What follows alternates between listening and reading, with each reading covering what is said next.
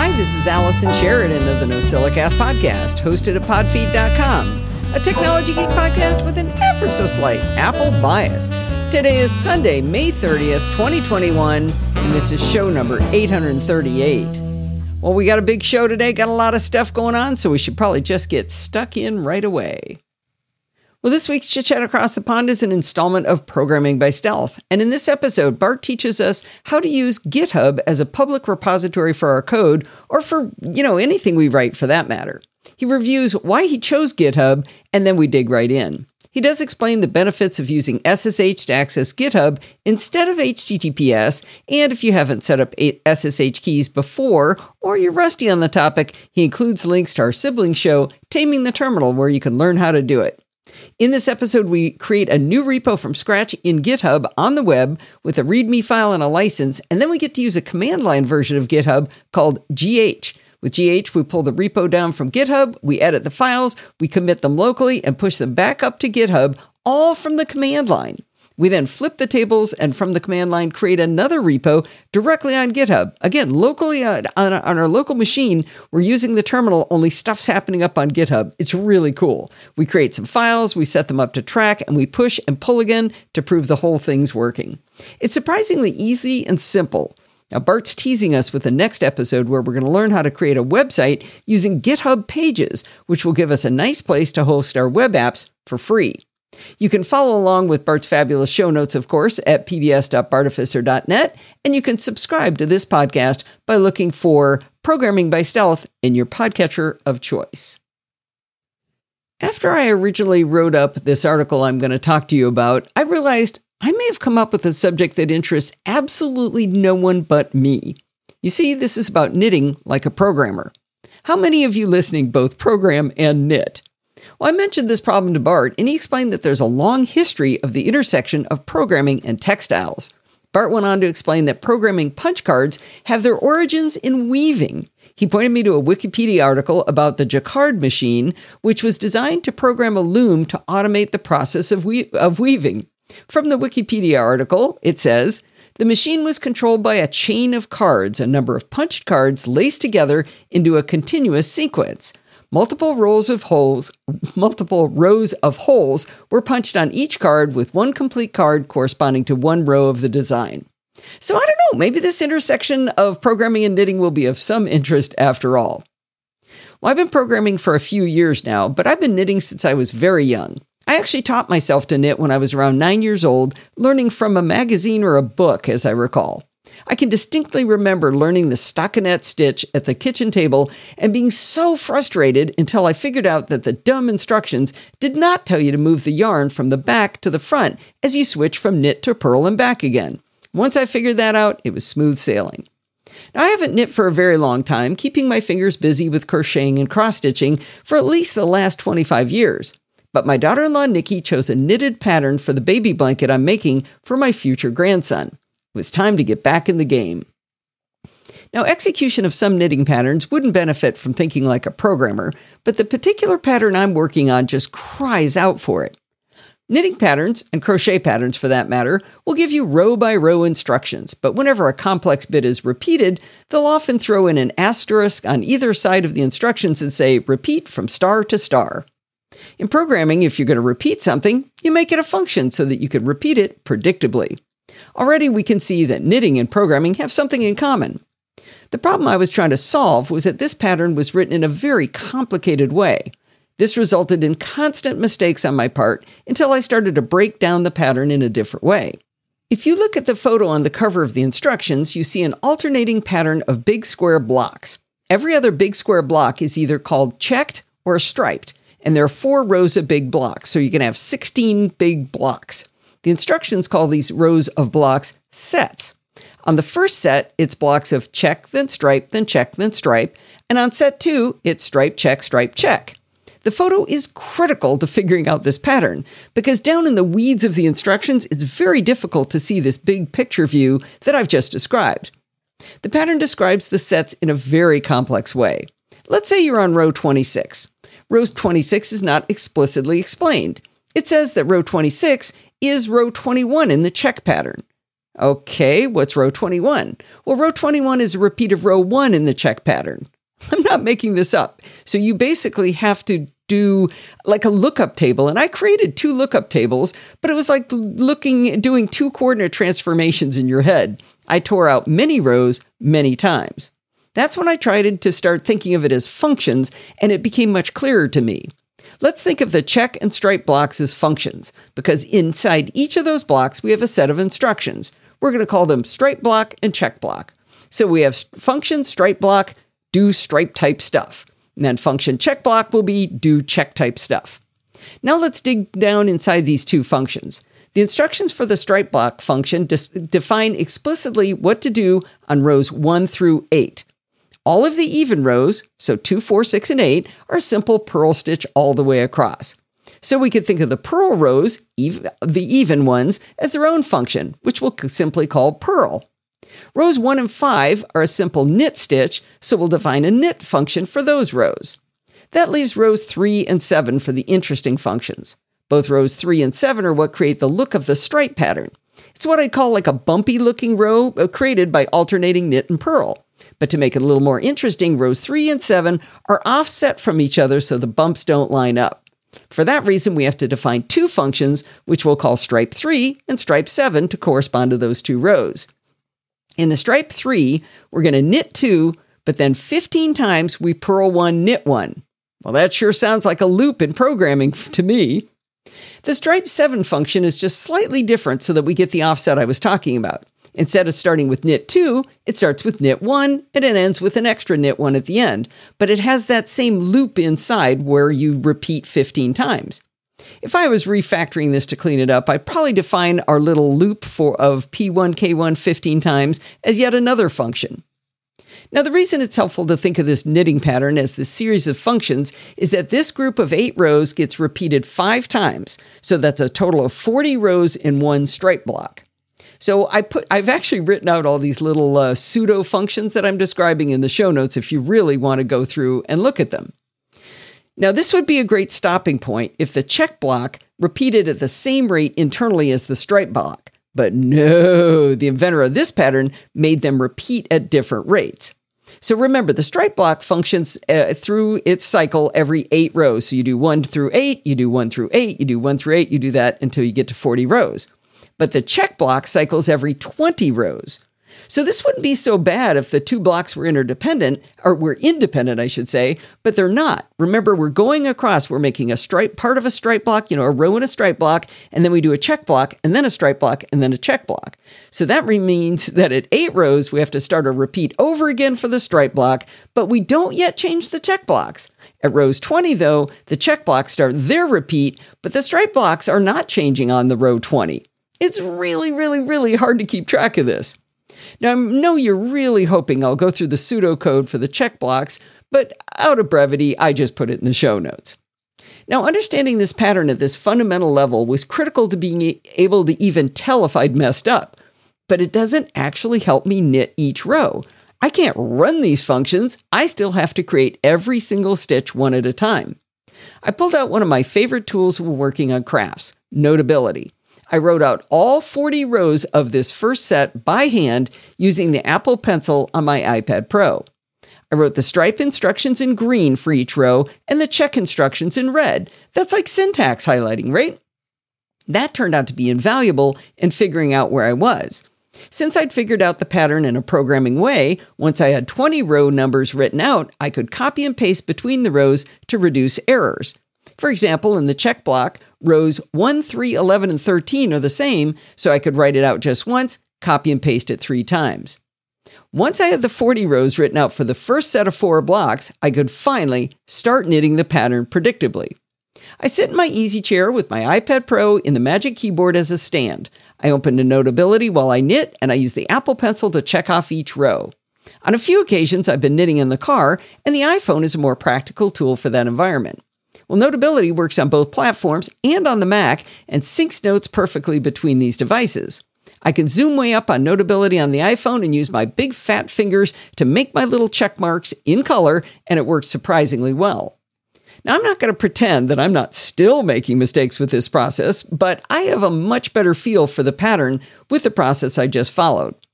After I finished the first 40 rows, I got to start set two. So set one was stripe, check, stripe, check. Set two is check, stripe, check, stripe. You would think that I could just grab the blocks and swap them, but I can't. I still had to write out every single row by hand again because of that darn cycling eight rows versus cycling by 20 rows. I was able to do a fair amount of copy and paste, but I couldn't just pick up the blocks and switch them. That didn't work. Well, the bottom line is that it baffles me how normal people knit. This pattern is rated easy, and yet I find it very complicated. My suspicion is that the difficulty rating is weighted more heavily by the difficulty of the stitches themselves rather than the entire pattern as a whole. This really only has knit and purl in it. There's no cable stitches, no ribbing, no stockinette, so I'm thinking that's why they think it's easy. I'm having great fun making the blanket, and while the journey in this kind of craft is half the enjoyment, I can't wait to wrap it around my new grandson when he makes his final arrival. We now have a fabulous review by Wally Cherwinski. A while back, I got together with our good friend Bart Busschots on his Let's Talk Photography podcast. And one of the things we talked about was how hard it is to get good shots of places or tourist attractions when there are always crowds of people around. Well, soon after that, Allison sent me a note and she said, Hey, did you know that the Affinity Photo app has a great feature that lets you remove people and moving objects from photos? Well, the idea is that you take a bunch of photos, maybe 20 of the same thing, let's say a building, and you don't have to worry about people or cars going back and forth in front of it because you can import all of those images into Affinity Photo on your Mac. You can stack them and then let the app do its magic. And you end up with a clean shot of the building itself without all of that stuff moving around in front of it. Well, I, I didn't get a chance to try it out, but then I saw something the other day that sounded even better. And that's the Camera Plus iOS app, which has a feature that'll do all of that right on your iPhone. Yes, it's called Monuments Mode, and it uses artificial intelligence to subtract moving objects from your photos as you shoot. Wow. Now that's something I had to check out. So I went downtown to some of our local touristy sites. Unfortunately, most of them aren't terribly busy these days, so getting a good photo wasn't too hard. So I had to find a place with lots of people and lots of activity to put the app to the test. My solution was our nearby Costco superstore.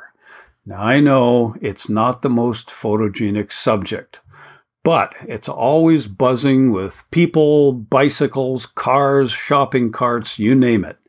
So I took my iPhone there, set up on a tripod, and went to work. Well, it's pretty simple. Just set the app to monuments mode, touch the shutter button, and voila! The whole process takes about five seconds from shutter press to final image. Now, behind the scenes, the camera is taking a series of frames, and the software uses machine learning to detect and filter out movement. Then it aligns the frames and puts them together into a single image. Final result keeps the static portions of the scene, but it makes the moving elements disappear. How cool is that? I'll put a couple of before and after photos into the show notes. Now, I, I, must say, I was really impressed. Not that the results are always perfect.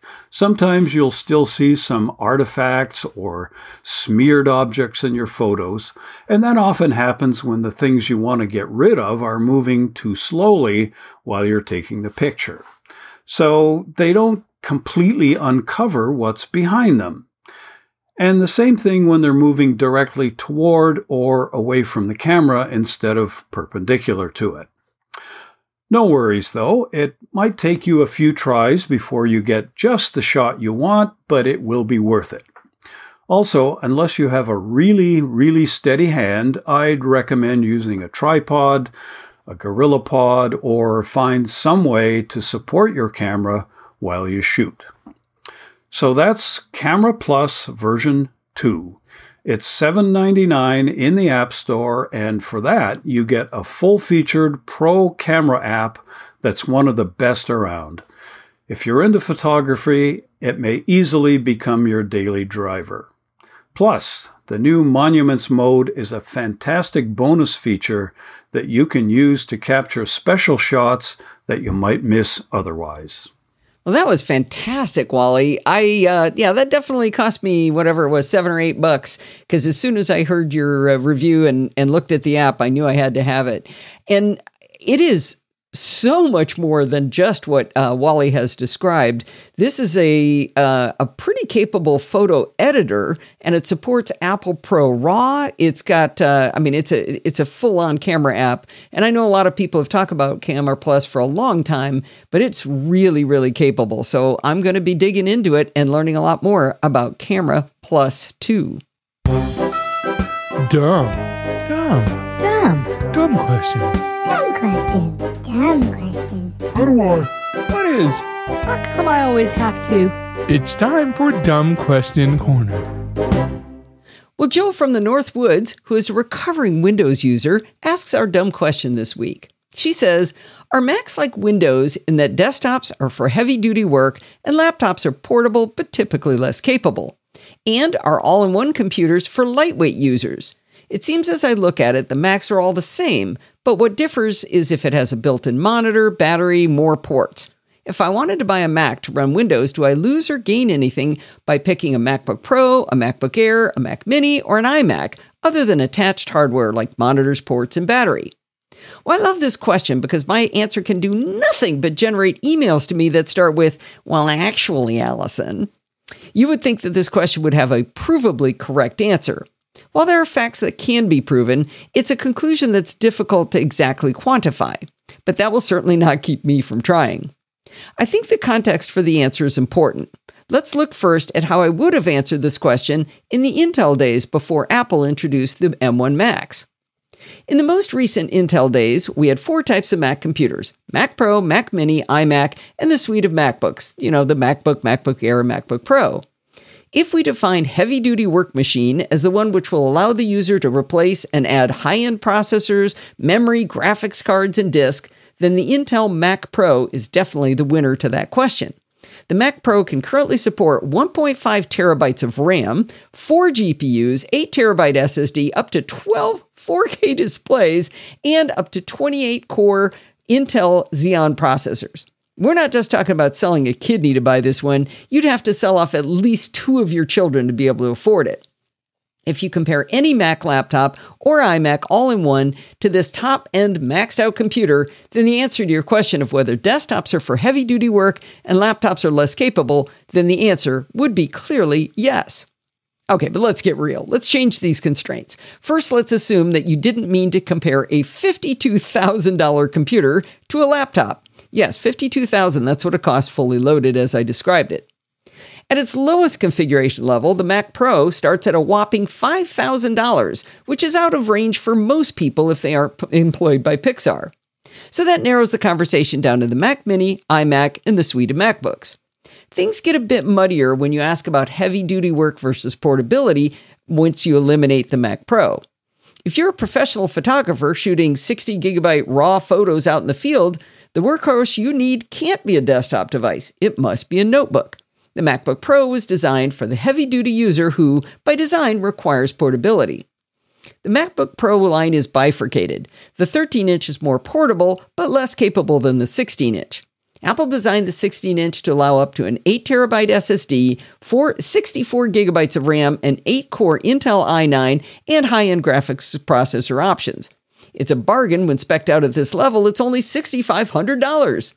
The Intel 13 inch Mac MacBook Pro is limited to a 4 gigabyte SSD, half the RAM at 32 gigabytes, and half the processor cores with a max 4 core i7, and it can't take an i9. So it's not just the extra 3 inches of screen space that makes the 16 inch MacBook Pro the top of the line. I have a 16 inch MacBook Pro and I seriously dislike the weight and footprint of that device. And I wish I could have gone smaller in size, but I needed the high end specs for the audio and video work that I do. Now, I would contend that the 16 inch MacBook Pro is for heavy duty work in spite of its being portable. The iMac was bifurcated in the same way as the MacBook Pro line, with a Pro model of its own. That Pro model was not only souped up, the thermal system was redesigned to allow for more efficient and thus quieter fans. The Pro line was completely discontinued this year, so we probably don't even need to go further down this product line for now. Now, the Mac Mini was neglected for ages and ages, but two years before the M1 Macs were announced, Apple dramatically improved them to be quite capable little workhorses. You could put a 6 core Intel i7 in them with 64 gigabytes of RAM and a 2 terabyte SSD.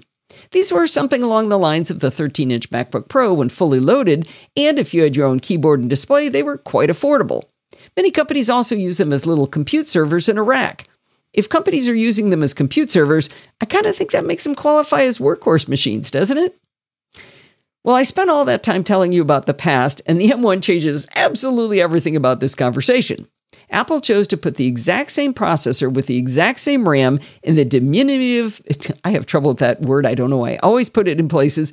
They had they put the exact same RAM in the diminutive MacBook Air, the 13-inch MacBook Pro, the Mac Mini, and the new 24-inch iMac. All four of these machines are nearly identical in performance with some very slight subtleties. All four of these machines blow just about every other PC and Mac out of the water in single core performance. They're no slouch in multi core performance either.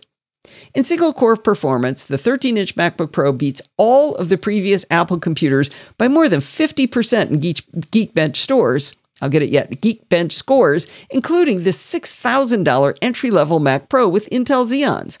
In multi core performance, it beats all but the Mac Pro, including the top of the line Intel i9 16 inch MacBook Pro. All models of M1 Macs top out at 16 gigabytes of RAM, but the new design is so if darn efficient and the SSDs are so wicked fast that even swapping to disk is barely noticeable. So now you're faced with the question of what is a workhorse? The MacBook Air doesn't have a fan, which is absolutely glorious. The 13 inch MacBook Pro does have a fan, and that's the subtlety in performance I mentioned. Because it has a fan, the M1 processor can clock up faster and be kept cooler than the MacBook Air, giving it a slight edge in performance. So I'd have to say that the 13 inch MacBook Pro is a workhorse for now. Now it's highly rumored that at WWC in a WWDC in what a week we'll be seeing the true pro models of Apple computers announced.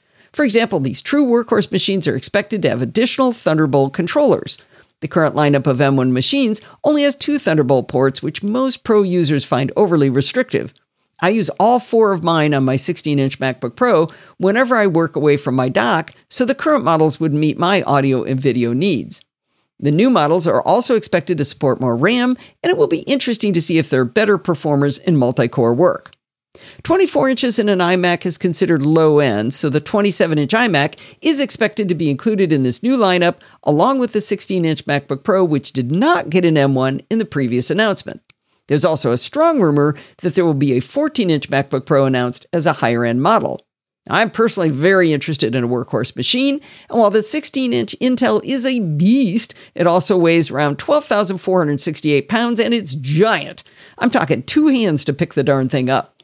If I like the current M1 models, I'm sorry, if like the current M1 models, we don't sacrifice performance for notebook size, I might downsize to 14 inch from 16 inch, assuming the size rumors are true.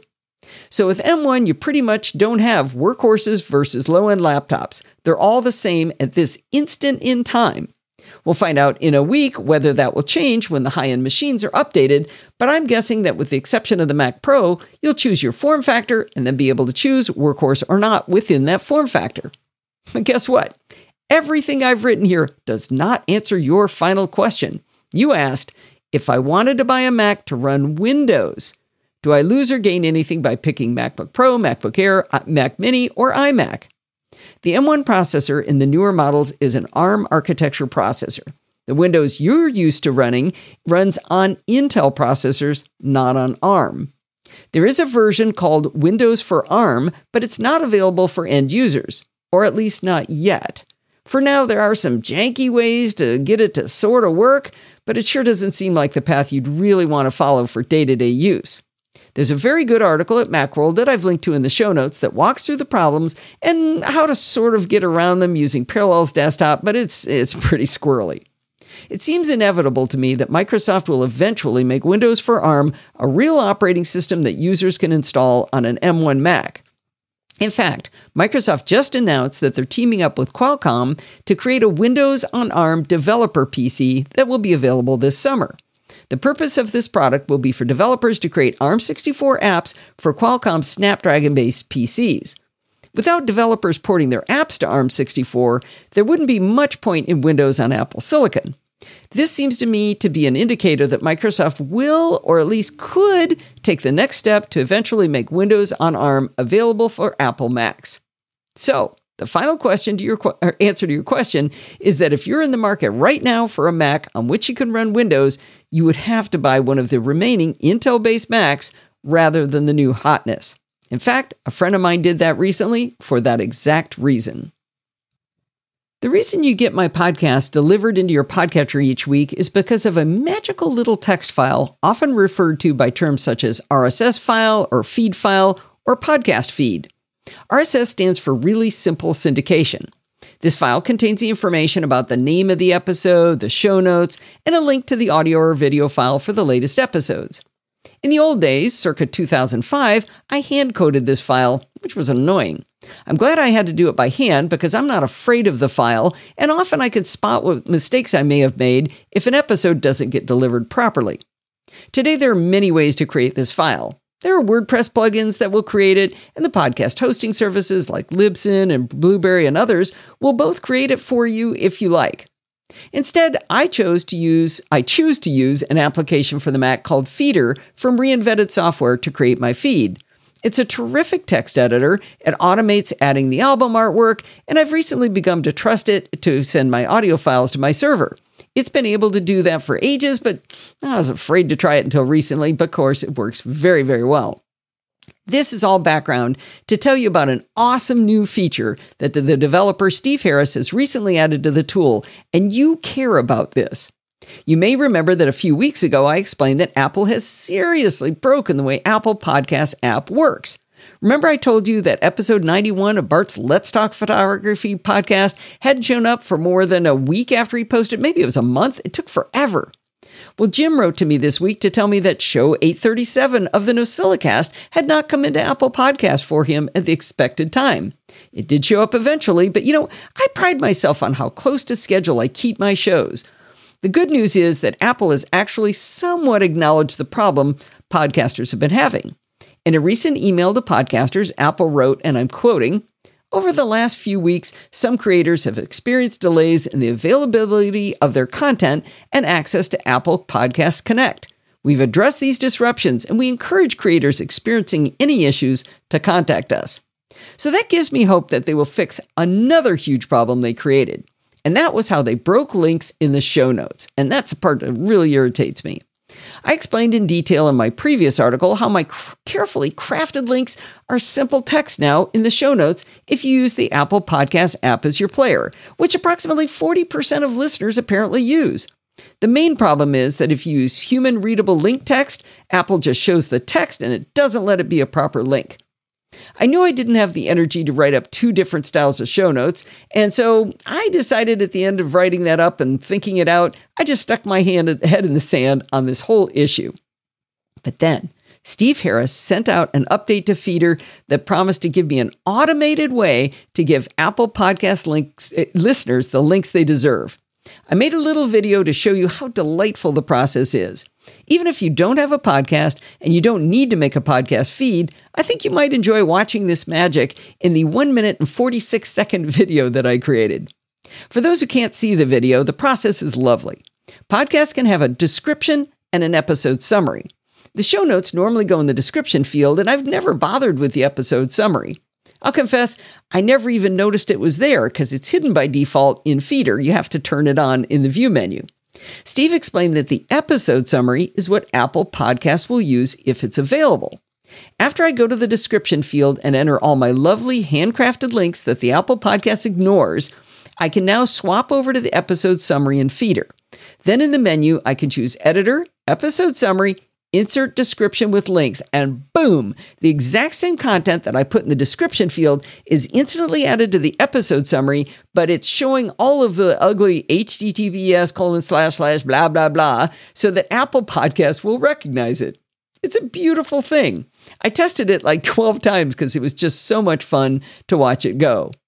Until Apple fixes this mess they made, Feeder has become a huge boon to all of you who enjoy your podcast via the Apple Podcast app. I'll tell them you all say thank you. I often have people ask me whether I have an affiliate code for a certain service because these kind people want to make sure they can help the show. This week, I spent some time cleaning up my TextExpander snippet that I put in every single episode of the podcast.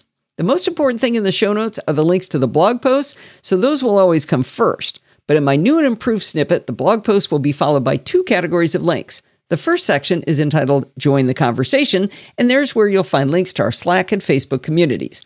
To be honest, talking with you in the community is more important to me than money. But you know, I like money too. That's where the second section comes in. It's entitled Support the Show Affiliate Links. So now I've got links to Patreon, PayPal, my Parallels Toolbox affiliate, learn through MacSparky field guides, and you can shop for Podfeet shirts. I hope this helps you make it easier for you to find the best way for you to support the show. Again, just look in the show notes and it'll always be there.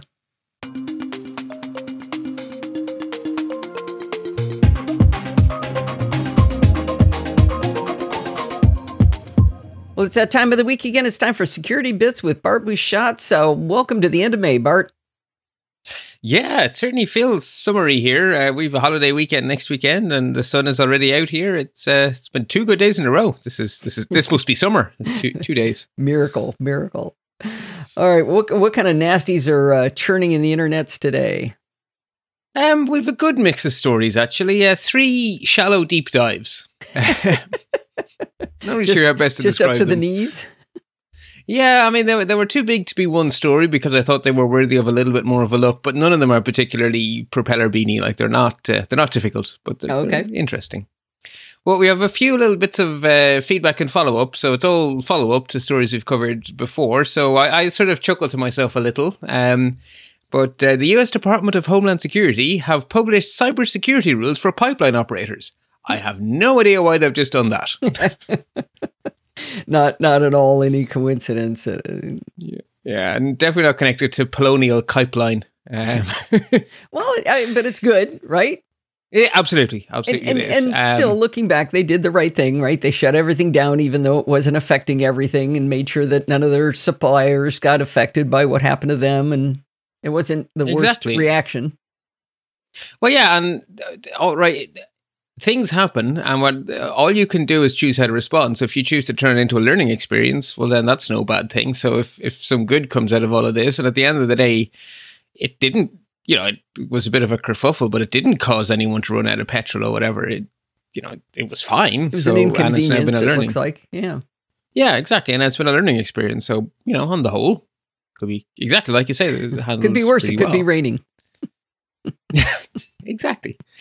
Um, we have talked many times over the years about various problems with Vizio televisions.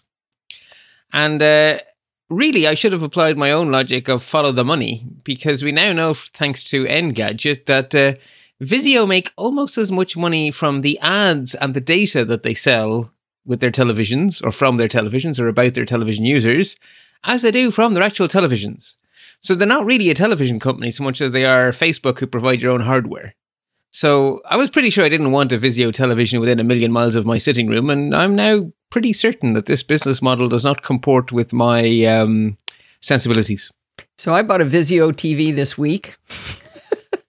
Are you serious? Yeah, yeah. However, uh, yeah, we have a bunch of them in the house. We just don't connect them to the internet. Assuming they don't, assuming they're happy enough to do that, then that seems like a sensible thing to Yeah, do. we hook And I'm them to Apple you- TVs. over HDMI. Uh, over HDMI as opposed right, to yeah. right. So uh, we when we bought the new Apple TV 4Ks, we did a flow down, and the TV we had in the kitchen didn't have an Apple TV, which kind of annoyed me because I like to watch Apple TV content anyway. It had a it had a um, that one wasn't on the internet either. It was connected through a TiVo. So now we got one with two uh, HDMI inputs. We've got an Apple TV and a, and a, a TiVo, and I never turn on the internet on any of those. My big Sony is not on the internet on its own. Probably wise to be honest, because the television, none of the television companies have shown themselves to be particularly competent. Uh, but Vizio have the business model problem as well as the questionable competence problem. So there's the a rest of the reason it only has. cost me 120 bucks for a little 24 inch TV. Then So you're kind of sticking it to the man actually by buying a television intended to to to, to make its money off selling you, and then you're just denying it that opportunity by never plugging in its Ethernet cable. I like it. exactly. Well, T- TiVo's busy selling me ads, so that's good. Well, given that you pay for them, they shouldn't be. But anyway, that's that's neither here nor Yeah. there. So the other thing is, a while ago we talked to Troy Hunt was uh, talking about the future of Have I Been Pwned, and he was going to open source it and sort of step back, uh, sort of turn it into Yeah. something that's bigger than him. So that has now happened. It is on GitHub, just to tie in with yesterday's recording. Uh, but Oh. he's also uh, managed to arrange a deal with the US Federal Bureau of Investigation. So as they come across stuff while investigating cybercrimes, they will be adding to the Have I Been Pwned open source database. Oh wow! So, Uh, for those yeah. who are following um, programming by stealth, when Bart said our recording yesterday, programming by stealth, we were introduced to GitHub just yesterday for open source. So that's exactly what he was talking about. That's cool. It is cool. So I'm, I'm pleased with that. Um, Yeah. So that brings us on to our first shallow deep dive. Facebook have been caught with a new trick. Uh, some sleuthing by Forbes has exposed yet another way Facebook are choosing to certainly get around the spirit of the law while arguably still sticking to the letter of the law. So, whether regardless of whether you use your operating system level settings to deny Facebook access to your GPS location data, or whether you use Facebook's internal setting to not track your location, or frankly, both. Facebook don't care, and they will still infer and store location data based on EXIF metadata embedded in photos. So you have told them very clearly you do not want your location tracked, and they just do it anyway. So they take so for people not aware, EXIF is a metadata standard for uh, JPEGs and MPEGs. I guess you could put it in other files too, but it, it's a metadata format, and one of the fields supported in EXIF provide for GPS coordinates to be added to images or videos. So this is why it's possible for Apple Photos to plot your photographs on a map or to automatically group them in a folder named after the place you've been. You know, how does Apple know I was in Disneyland? Well, the EXIF data is how they, those photographs were grouped together into that smart folder, etc.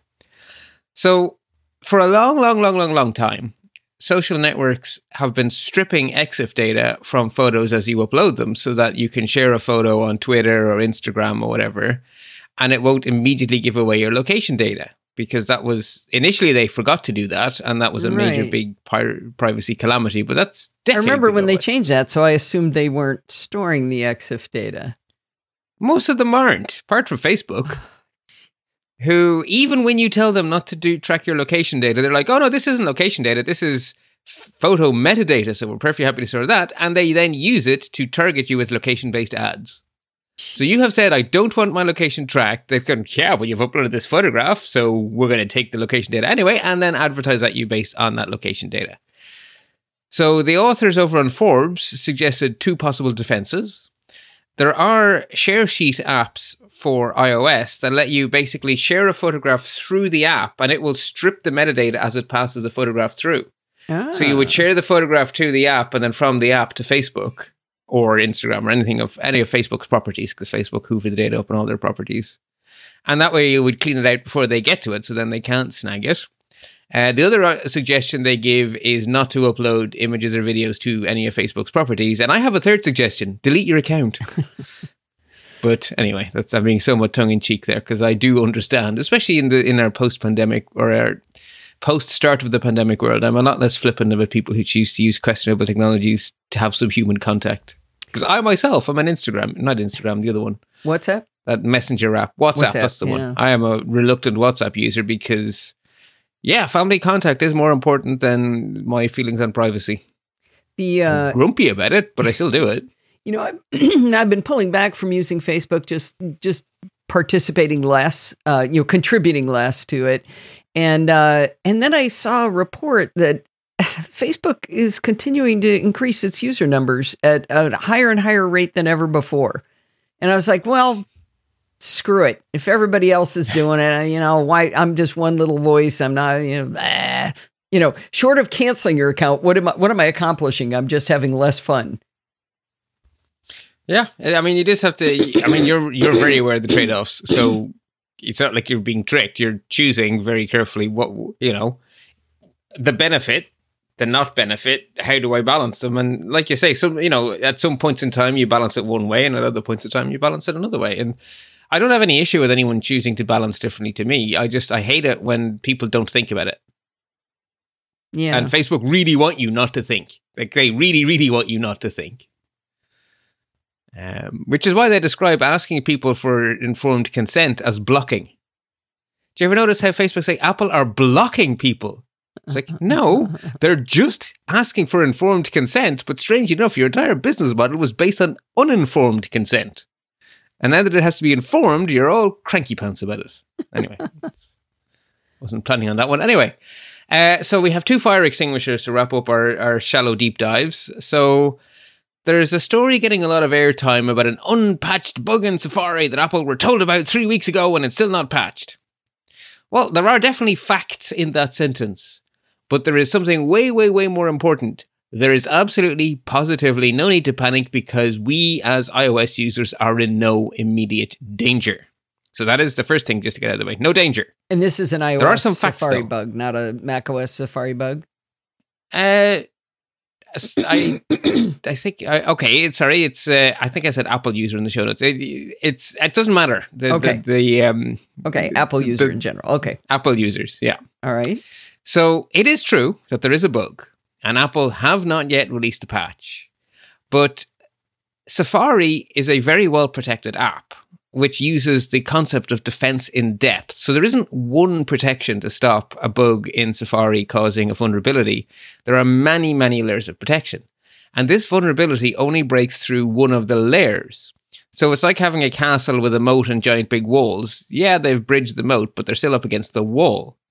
So right now, exploiting this bug cannot actually achieve anything.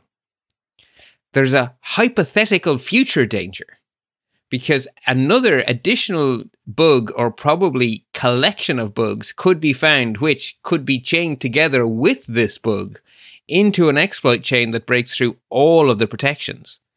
But that's all hypothetical future problems. So it's okay for Apple not to, to rush out a fix that could introduce a bug or whatever. It's okay for Apple to take their time on this one because we're not actually in any danger yet. The whole point of defense in depth is that it gives you the ability not to have to run around like a headless chicken all the time. Because So- it takes this stacking of problems to all converge To actually in order to cause the Yeah. problem. The the moat and Exactly. the drawbridge and the uh, and the conc- and the bricks behind it. Exactly. So, what I actually found much more interesting about the story than the bug itself was actually the story of what they meant when they said Apple were told. Because that that's not really true. That makes it sound like a security researcher reached out to Apple, told them about a problem, and Apple went neener, neener, neener. But what actually went on is something much more interesting, and it's actually an entire class of problem that exists in the open source world, so much so that it has a name.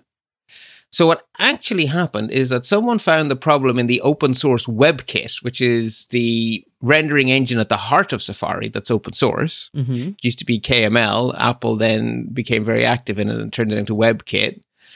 And so the open source community found a bug in the open source WebKit engine, and that bug was fixed. So there was a patch pushed to that WebKit, and that patch hasn't yet propagated upstream into Safari. So, So, if they we weren't put our notified as much as exactly, a patch exists and they haven't updated yet. yeah, exactly. so this actually happens in a lot in open source because there's a lot of open source projects with dependencies on each other where you have something upstream of something else. So it's actually called the patching gap. because it's such a normal thing. And what I also thought was interesting is that there's actually a term for exploiting a vulnerability while it's in there. So if it was a case that the vulnerability was in an app that wasn't as well defended a Safari, then one layer of protection being broken could be enough to actually be a problem. So if you exploit a vulnerability that's actually exploitable in that gap between the downstream being or the upstream being patched but it not being pushed all the way through to every dependent project, that is called patch gapping. So Huh. exploiting such a vulnerability is patch gapping, which I hadn't heard before. So to be to be honest, that sounded more interesting to me in this story. The, the the whole potential, you know, there's there's lots of good things to open source, but a potential problem is when you have upstream dependencies. If that gets fixed, then you really need to be quick as the owner of a downstream project if it's actually exploitable. Yeah. So if this right, were a situation that it was an exploitable bug, then I would say this was actually irresponsible disclosure because they should have contacted Apple privately before publishing a public fix on the open source project. But since it's not exploitable, Yeah. I don't see any reason to do that. So- Okay. But yeah, that's an interesting angle on that. Hey, backing up just a little bit, you mentioned Yeah. uh, Facebook talking about uh, Apple blocking things from you, and I assume you were talking about the uh, the opting out of being tracked. Yeah, the app tracking transparency. Yeah. kerfuffle. So I thought we should check in with Flurry.com. We talked about them the Oh, last yes. time. Uh, let's get an update here. So this is the site that is tracking uh, worldwide and US um, how many people are opting in to being tracked. Uh, and they've added a couple of graphs, and it, it might make this even more interesting. So, right now, the two charts we talked about before were daily opt in rate. Uh, uh, worldwide, it's up to 15% have opted in, and in the US, it's 6%. So it's gone up a smidge. It's kind of bouncing between five and six percent for the last week. Um, so the U.S. is still, you know, pushing a third of what the uh, uh, what the worldwide opt-in rate is. But there's another chart. Now they have worldwide daily opt-in rate across apps that have displayed the prompt. So that's Huh. different. Apparently, I mean, you could go in and opt in before you got asked, right? Because some they're rolling out, slow rolling out this prompt. So you may not have been prompted, but you may have gone in and said, "Well, just in case Hulu wants to track me, I think I'm going to press this button." I, I don't know. So that that chart now doesn't have as much meaning to me. So now, if you look at the ones that have displayed the prompt, worldwide, 24% of people have opted in to being tracked, and US 14% have opted in.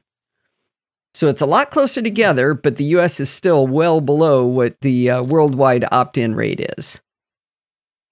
Yeah, yeah, I really would love a further geographic breakdown. Oh, yeah. Yeah. You want to see it by region at least, like the EU versus China versus India. Right, and India, India is sort of very big on my mind as well these days. With my Let's Talk Apple hat on, I'm sort of very curious about the Indian market because India is the new China, right? A few years ago, we were all talking about Apple breaking into China. Well, they're pretty well broken in, Mhm. but India is now the the, the big. and, uh, and they've been doing a lot of interesting stuff with privacy. I know. Um, oh, there was something. The EU is not allowing. Was it the the WhatsApp connecting of data between WhatsApp and Facebook? They're not allowing that. Uh, through But the EU have an issue with that. It's well, no, actually, the EU's issue is subtly different. So when they approved the merger of those two companies, one of the conditions for that merger on an antitrust basis was that the data wouldn't be merged, and Facebook promised they wouldn't. Right, right. So and now they are, and the so on the- an but it's not antitrust being level, merged. But it's not being merged for the EU because of that. And India has now said, if you can do it for them, you can do it for us. do it for us. So Right, India's getting really yeah. interesting. Yeah, yeah. So the, it would be great to see this broken down. Maybe we should have a a uh, weekly or bi week bi monthly check in on Flurry to see how this is working because maybe they'll get some charts with uh, further breakdown. Well, I mean, they're only going to learn more about it, right? It's literally their business to track this stuff, so they're only going to get better at figuring this out. So definitely, I'm curious to see how it keeps evolving as as we all settle into this new world. Yeah. Okay, so that's two out of three shallow deep dives. So our third shallow deep dive, the Miracle M1 Unpatchable Vulnerability, where Miracle is spelled with a one, so it's M1 Rackle. Um, so it is yet again a true fact that there is something which is technically a bug that is baked into the new M1 chips, but yet again there is literally nothing to worry about here. So there are two bits, as in two one two two bits, like not mm-hmm. bytes, two bits in a register that is not used in the M1's chip that shouldn't be writable and readable by not the kernel, so by normal apps, but they are. So if you have at least two pieces of malware already installed, those two or more pieces of malware can have a secret, very, very, very slow conversation with each other over those two bits. That's it. That is the sum total of this vulnerability. It cannot be used to make an exploit. It cannot be used to get the malware in. If you're already riddled with malware, it can have a very, very slow chat behind the OS's back. That's it. The way the security researcher wrote this up is just hysterical. It's worth it's worth reading. Uh, basically, any of these links that Bart has uh, supplied take you to. You can go read the guy's original uh, Yeah. description of it, and it's and it's hysterical. He does a little Q and it's really funny because he, part of the point of what he produced was to say this is a perfect clickbaity title that has absolutely no substance behind it. There's nothing I'm nothing in my title has lied, but it makes you think that the world's on fire and it's absolutely not. But we we got in a discussion with uh, Bob Goodrich in our Facebook group was saying, yeah, but this is on 9 to 5 Mac and that's a fanboy site, you know, and I don't trust them to really be telling us when something's wrong. And I said, that's great. That's really good that you doubt them and keep that, you know, keep that filter going, like especially if anything out of Allison's mouth, because you know I have an ever so slight Apple bias. But follow the link to the researcher who said it. You don't have to believe Yeah, you actually did the work. right? Yeah. Anyway, I, I, I, would say, to be honest, nine to five Mac. I, I actually have. They're one of the sites I have great respect for because they're not clickbaity and they're they're honest. You sure, know, but he doesn't know that, right? He just I know. Yeah, he sees a happy Apple site in general, you know. yeah, j- uh, yeah. It's as I said. There's only some sites I trust to use as sources for Let's Talk Apple or, or this show, and you have to earn my respect. And one of the this is a perfect litmus test. This is the kind of news story that I use to judge whether or not my choices of what does and Mm. doesn't make it into my RSS reader is correct. Which is why sites like the Register are nowhere near any of our show notes because they wouldn't know they wouldn't turn down clickbait if their life depended on it. They can take a perfectly rational story and change the title to where the world is coming to an end. Yep, exactly. So this is great because Naked Security, Ars Technica, 9 to 5 Mac, all of them within the blurb, like within the first, you know, one half of of an eye width uh, from the headline, it says, and there's no need to panic. And that to me was just confirmation that I'm using good sources for these show notes because Yeah. it's not clickbait, it's actually sensible. Right. So anyway, there's our shallow deep dives. In terms of action alerts, it's one giant big one. Apple patched almost everything. So patchy, patchy, patch, patch. I, I Um, got to ask you, was when you when you see the they patch every single operating system, do you hear Ken Ray in your head saying uh, "update a go go"? I do. That's what he always Yes, I calls it. Update a go go, and it really is update a go go here. Um, in particular, though, there actually are some some key things to point out. There are quite a few uh, critical security vulnerabilities, but one in particular was found to be actively used in the wild. Hmm. Now, it's not a hack your computer exploit, but it's an exploit that gets around Apple's privacy controls. So, an app that shouldn't have access to stuff like screenshotting or your camera or your mic there was a bug which has now been fixed, which would allow such an app which didn't have permission to piggyback off another app's permissions and to Oh, basically wow. sneak, like sneaking someone's ID badge to walk through the door. Oh wow! So that has been nipped in the bud, but that was actually being used to take screenshots by some malware. So that is an important one to patch. And there's a slight sting in the tail for Apple Watch Series 3 owners. In order to get the latest iOS update onto your Apple Watch, that was causing no end of trouble for Series 3 Apple Watch users. They were reporting all sorts of problems. Apple have found a fix. You have to do a unpair and repair of your phone before you update, which is not at all a pleasant fix. That has turned this software update into a chore for Apple Watch Series 3 owners. But remember, folks, it's really important. So, yes, it's a chore, but still patchy, patchy, patch, patch. You know, uh, my first reaction, because I'm a snob, is always, well, that's a really old Apple Watch. I mean, you're just lucky they're supporting it. But you know what? They're still selling the Apple Watch Series 3. So Correct. this isn't good. This on the one hand, I mean it's it's it's very annoying, but on the other hand, at least they got to the bottom of it to the point where Apple Watch Series Three users can protect themselves, even if it is a chore. how about test the update on everything you sell? But it didn't fail 100% of the time, right? So the problem with Apple is that mm. they have so many users that if, if something affects 1% of users, that's thousands, not thousands, tens of thousands, hundreds of thousands of people. Yeah, I don't know. I I was telling Bart before we started that my desktop is littered with folders that have the word debugging in them. Audio hijack debugging, loopback debugging, uh, TextExpander debugging, Apollo Solo firmware debugging. I am so tired of debugging everybody else's stuff right now. I'm I'm it's like just fix it. Okay, I've just decided I'm doing a third palate cleanser because I think you're going to actually get some use out of it. I was going to keep it in my back pocket, but you know something? It's too relevant. Okay. Uh, John Gruber linked to, to an app called Unexpectedly, which has got to be the best title.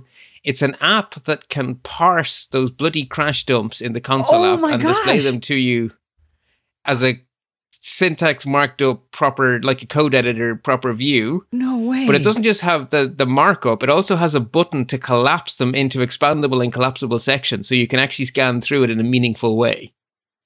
Oh, so I would free, pay you a thousand dollars for that. yeah, it's free.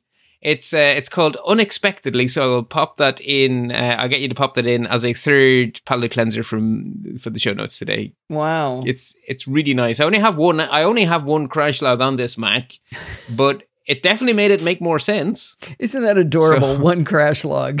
what a charmed life you live, Bart. I was hoping. Oh. Ironically, for the first time ever, I was hoping for more. Yeah, no, that would uh, that would be great. I mean, I, I the the vendors are all working with me. It's not like they're just giving up on me, but it's like some of these folders. These are are six months we've been working on trying to figure out what's going on. So, and and I would be more sympathetic to them if I hadn't just done a clean install, right? When I know it's not me, you know, I mean, maybe it is me because of the things I put on in the three months since I did the clean install. But for crying out loud, I don't think I should bother. I should just keep loading junk on here because it's going to go wrong anyway. Okay, rant over. Everything is fiddly. Some, someone has a whole segment about it. I can't remember who. Anyway. Moving on to some worthy warnings, just the one. Um, and I, when I first read this story, I thought, yeah, yeah, whatever. And I was about to click next, but it was from Naked Security, and they have sort of earned my no, no, give it a second look, Bart filter. Uh, and so, on the one hand, this is a very straightforward story. Eight suspects busted in raid on home delivery scamming operation. I was like, yeah, yeah, yeah, I know about home delivery scamming. You send people a phishing email that looks like it's from some sort of local courier, and because everyone's getting everything ordered online, people fall for it because it's. If I send you a random email pertaining to be DHL, there's a really good chance DHL are due to deliver something to your house sometime soon because it's 2021 and that's how we live now. But there was a twist here that I did not know was being done by these shower of so and so's. So the new twist on this is that they they if they succeed in actually getting you to enter your credit card details, they don't just use them to go buy something online. They assume that you will realize you have been scammed and contact your bank. So they wait a few days and then they pretend to be your bank. And they come back to you and say, We're investigating that fraud you reported to us. And then you now trust them as if they were your bank. And so then they end up mm-hmm. talking you into transferring all of your money into a new account that has been secured against what happened to you there. Oh, Recently. jeez. But they so caught I'm these like, people. Oh, yeah. They, they, they arrested eight people. Yeah. So well, let's put good. it this way: they caught these people.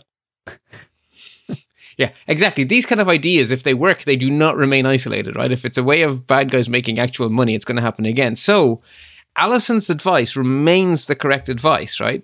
If the contact is initiated with you, instead of you initiated it by phoning a number you know from somewhere, not your email, not your SMS message, some number that you have saved, then be suspicious.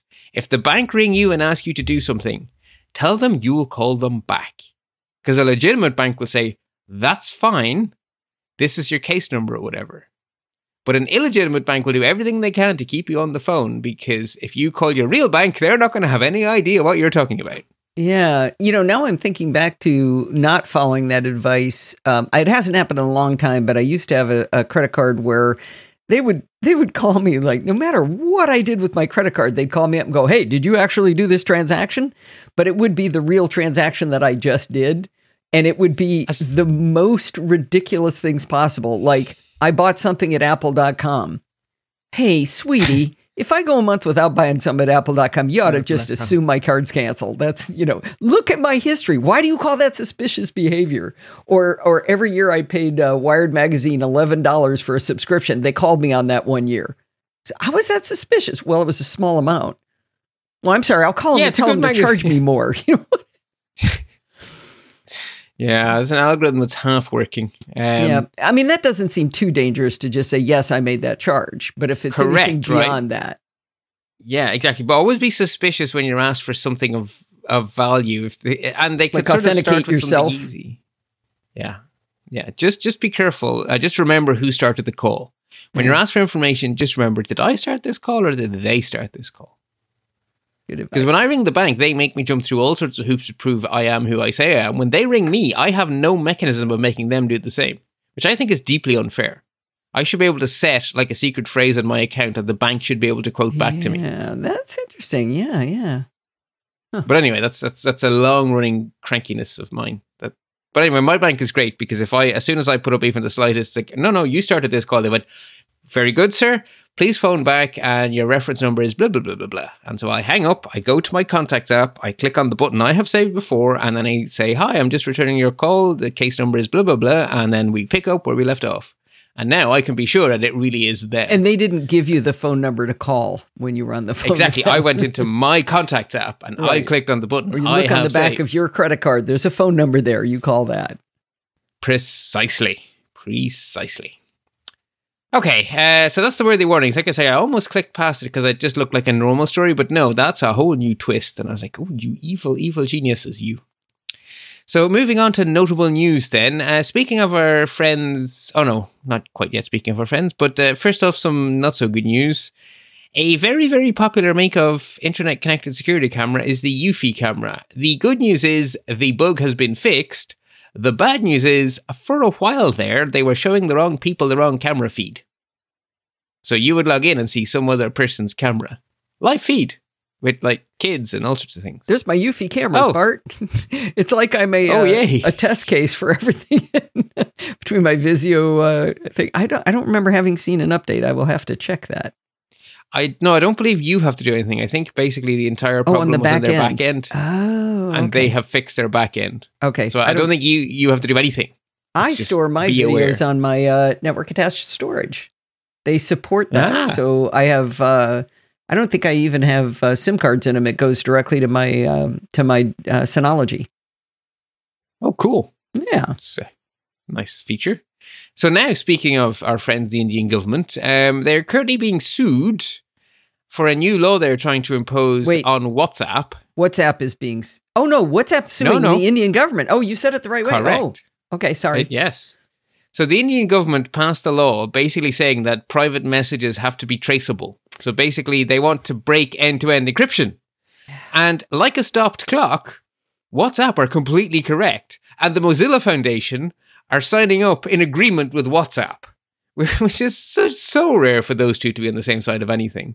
Yeah. So this is a case where the Indian government are trying to do that authoritarian thing of oh privacy, we shall have none of that.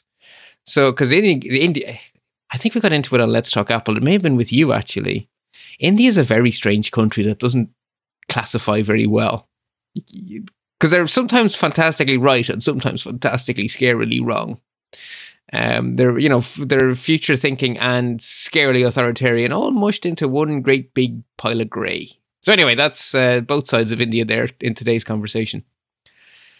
Meanwhile, um, this is again. I'm getting the bad news all out of the way first. Um, in the United Kingdom, uh, a COVID 19 tracking app uh, has been fined by regulators for turning contact data into sales leads.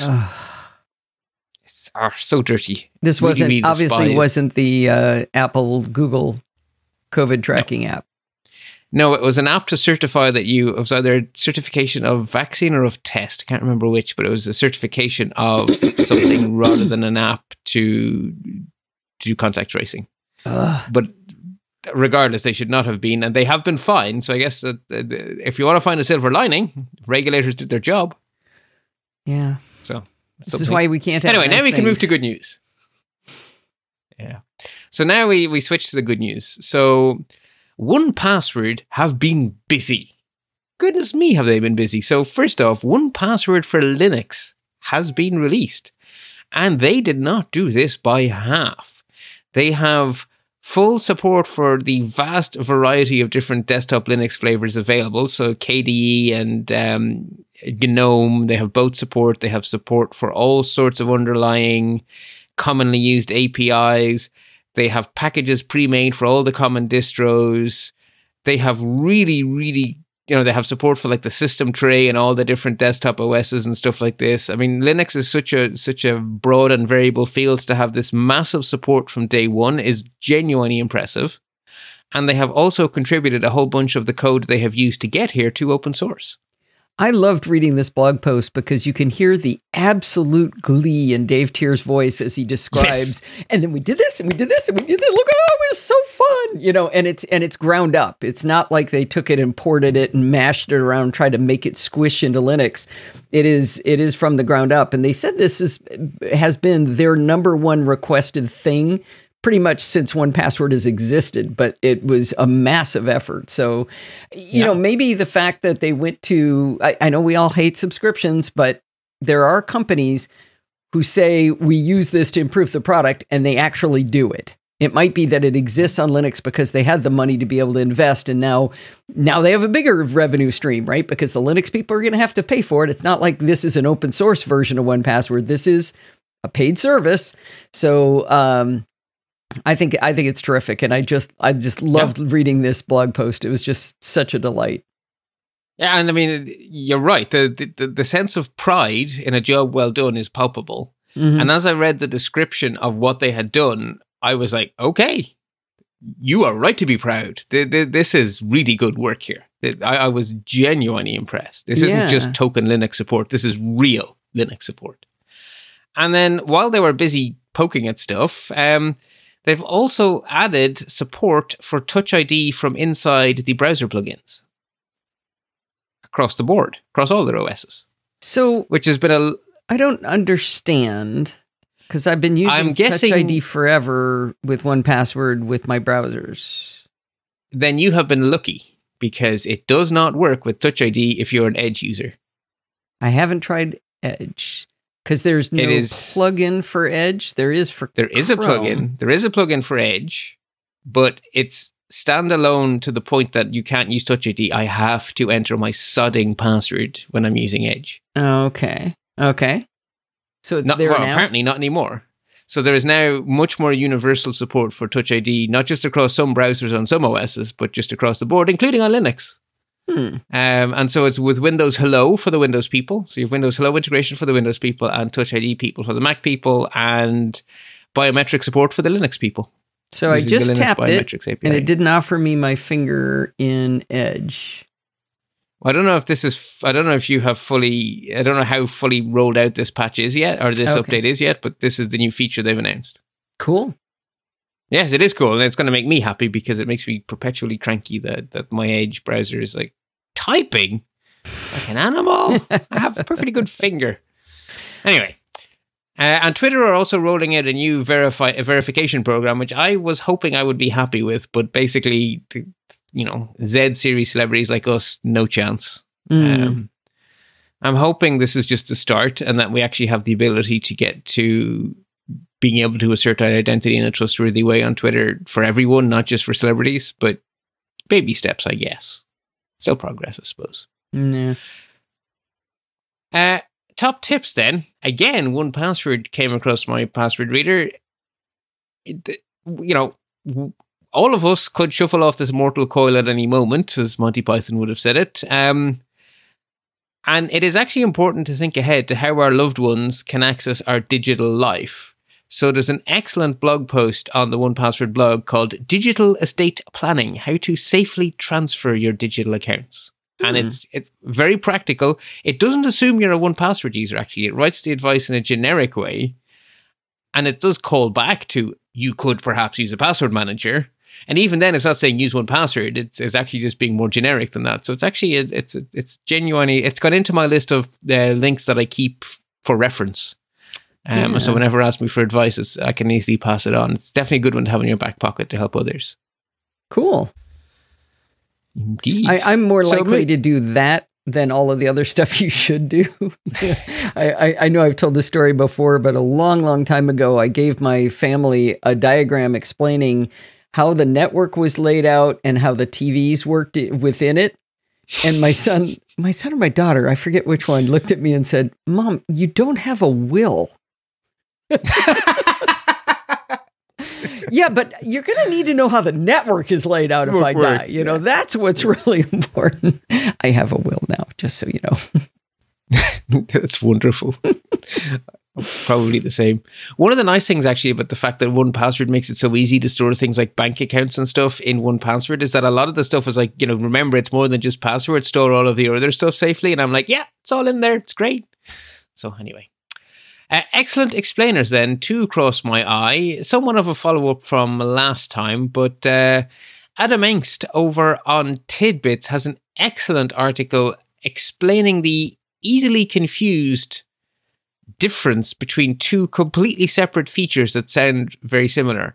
Find My iPhone or Find My Mac and the new Find My network are completely different technologies, and you actually can control them separately on your iPhone or your Mac. So you can choose to, to take part in the Find My iPhone, Find My Mac, and you almost, unless you're using a test device that you plan on resetting all the time, you absolutely positively should, or you don't have activation lock.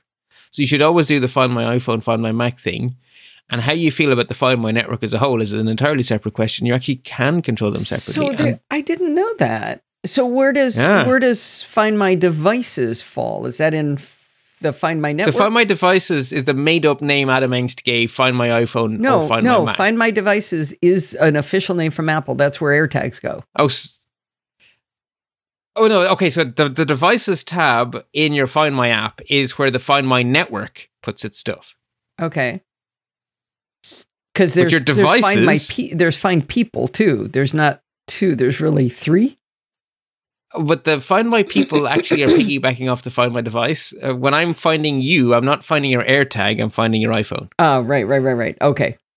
Yeah. So the phone is you, the Mac and, Yeah. and other devices, but then there's devices, which is okay. That, I did not realize. It, it's a really well written article. It's well worth a read. Um, it- it- I actually read it twice to make absolutely sure stuff was straight in my head. Um, I read it once last week and I was like, "Ooh, I got to save this for the show." And then I read it again this morning so I could write a blurb about it, and I enjoyed it both times. I'm sure a lot of people think the finding a human thing is creepy, but I use it all the time. Yesterday, I needed to know when you were home, and I uh, you've moved, and so I'm unfamiliar with what your home looks like on maps. So I thought, okay, this is not a critical time to find out when he's home. Let me study it while I know I don't really need it, like the known good condition when I'm not in a panic. right, what does the his new house look like now? And then I decided to follow it using the uh, satellite view as you rode your bicycle back home, and it was really fun to see you were in the woods and you were down by the the Grand Canal on your bike and everything. Um, I enjoy that, and I use it all the time with Steve to know when he's going to come back with coffee for me because he likes me to go to the door and let Tesla out to join him as soon as he gets home, and he's very sad if she doesn't come running out. So I need to know when he's coming. Yeah, I, I, it's and I, I mean it, the, the privacy of it was actually really good. I love in the days where we used to meet people. Uh, You know, much my parents are iPhone users, and when we agree to meet up somewhere, I just send the little thing of share notif- share location for a day. Yeah, yeah, yeah, yeah. And then, because we would usually, the way it would usually work is, you know, we'd all be, we're all scattered to the four winds in Ireland. Like we all live in different parts of Ireland, but we get together for a family occasion, which means that we're trying to meet up at a petrol station or nowadays trying to meet up at a supercharger. um, because, you know, dad will be at a supercharger um, because he has further to travel than me.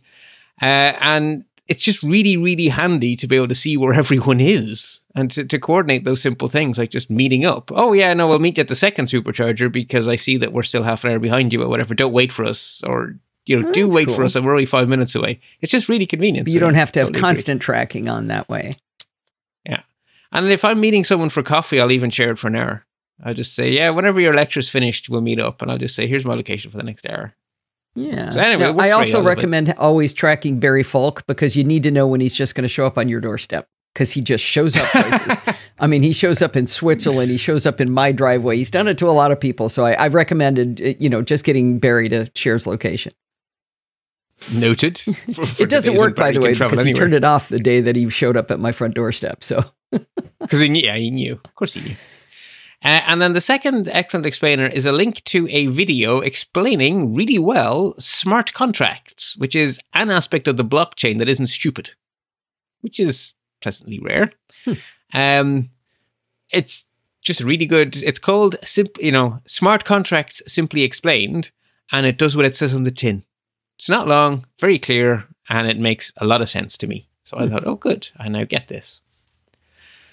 Uh, we also have some interesting insights. So last time we talked about uh, the Chip Alliance getting a new name and becoming Matter, uh, and it's all actually based around a technology that used to be called the Zigbee Alliance.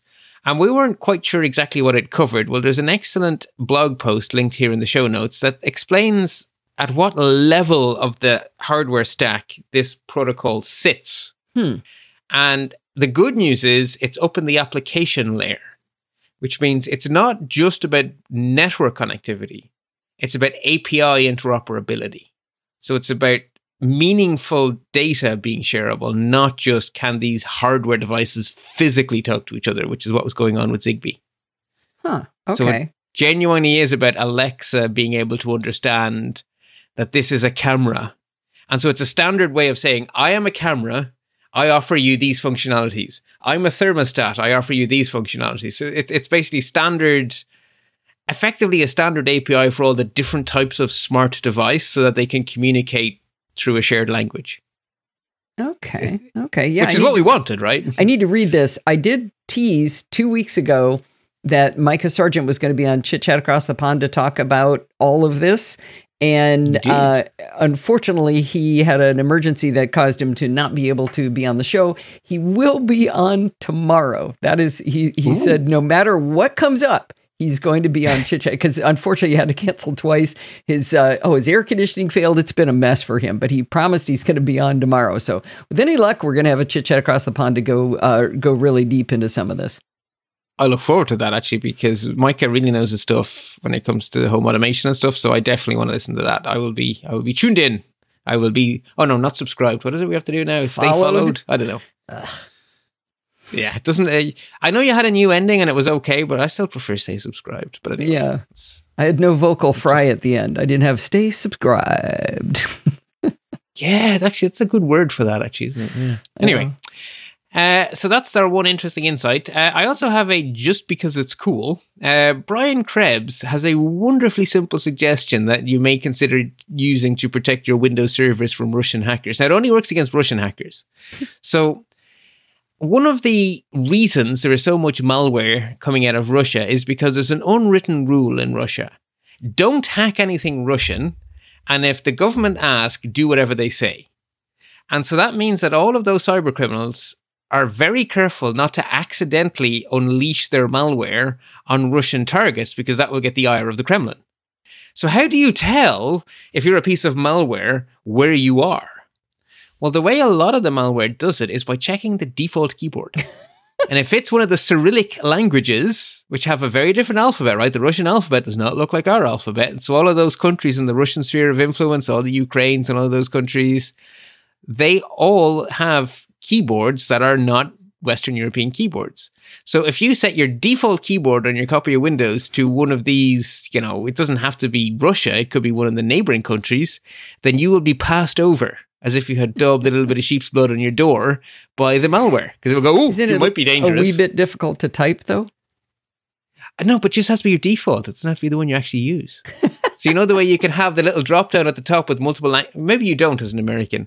Those of us who have multiple languages, we actually have a little flag in the top in our Windows status bar. Sorry, the bottom on Windows, not at the top. On the Mac, it's at the top, where you can switch to like keyboard language. So you have a default, which is normally set to the country you're in, but you can actually change it to anything. So you just set the default to being some Russian country and then just set it to English and carry on. Okay, that's funny right there. I like it. So I just thought it was brilliant. It's such a simple little hack, right? Because they're just like, yeah, it doesn't matter if we only infect half the machines we we land on, as long as we have enough money coming in, it's fine, and we don't want to get in trouble with the Kremlin, so we'll just avoid Russian keyboards. So there you go, be a Russian keyboard.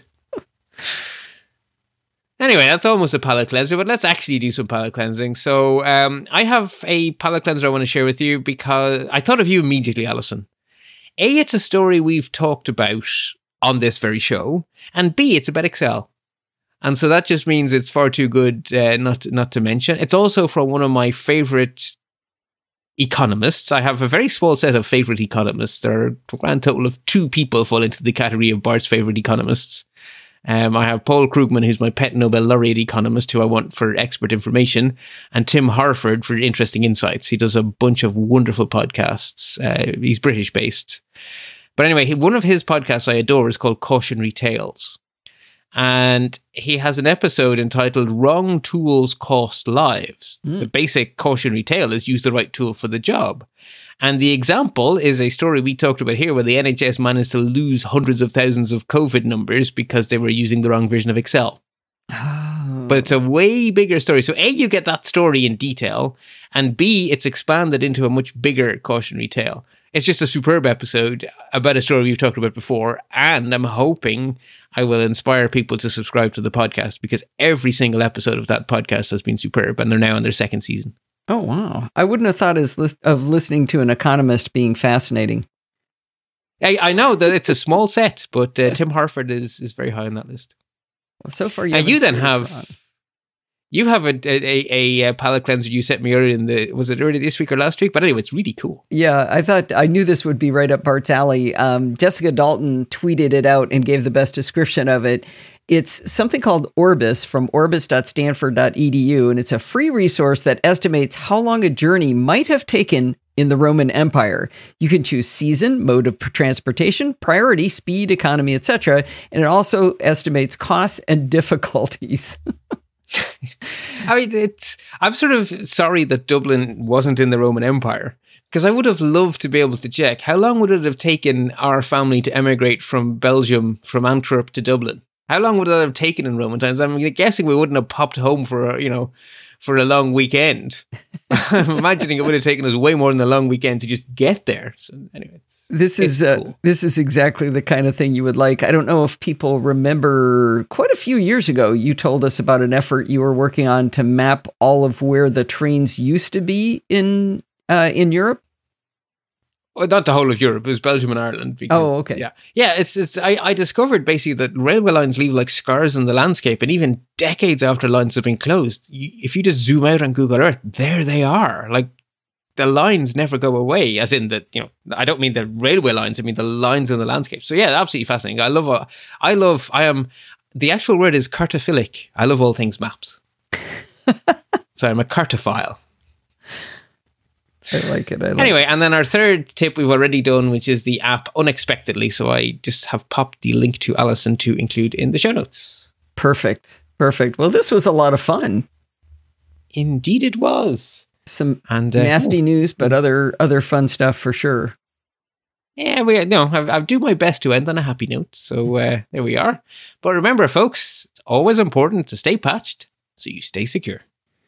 Well, that's going to wind us up for this week. And you know what? You could look in the show notes to hear all this or to see all this, but I'm going to tell you anyway. Don't forget to send in your dumb questions like Joel from the Northwoods did, and your Everything is Fiddly recordings like we had last week, your comments and suggestions. You can do all that by emailing me at allison at podfeet.com. And you can follow me on Twitter at podfeet.